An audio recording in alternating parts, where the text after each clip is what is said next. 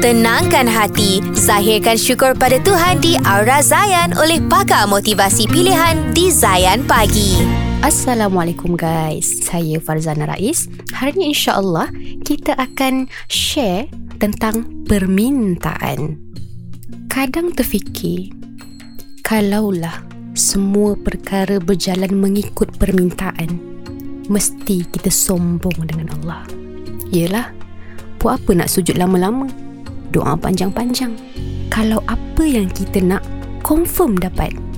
Dan kalaulah Allah ciptakan manusia tanpa emosi, mesti perkataan maaf tak ada erti.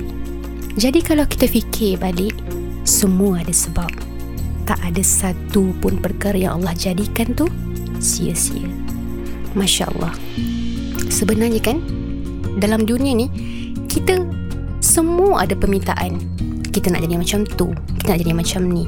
Tapi bila mana apa yang terjadi tak sama dengan apa yang kita inginkan, sebenarnya perkara itu adalah perlindungan daripada Allah. Masya Allah. Jadi insya Allah sampai di sini dulu pengisian kita. Insya Allah bertemu lagi kita di next topik yang mungkin akan lebih kena dengan keadaan anda. Jadi jangan lupa follow saya di Instagram Farzana Rais dalam pengisian jiwa. Letakkan Allah yang pertama, maka kau tak akan jadi yang terakhir. Assalamualaikum guys.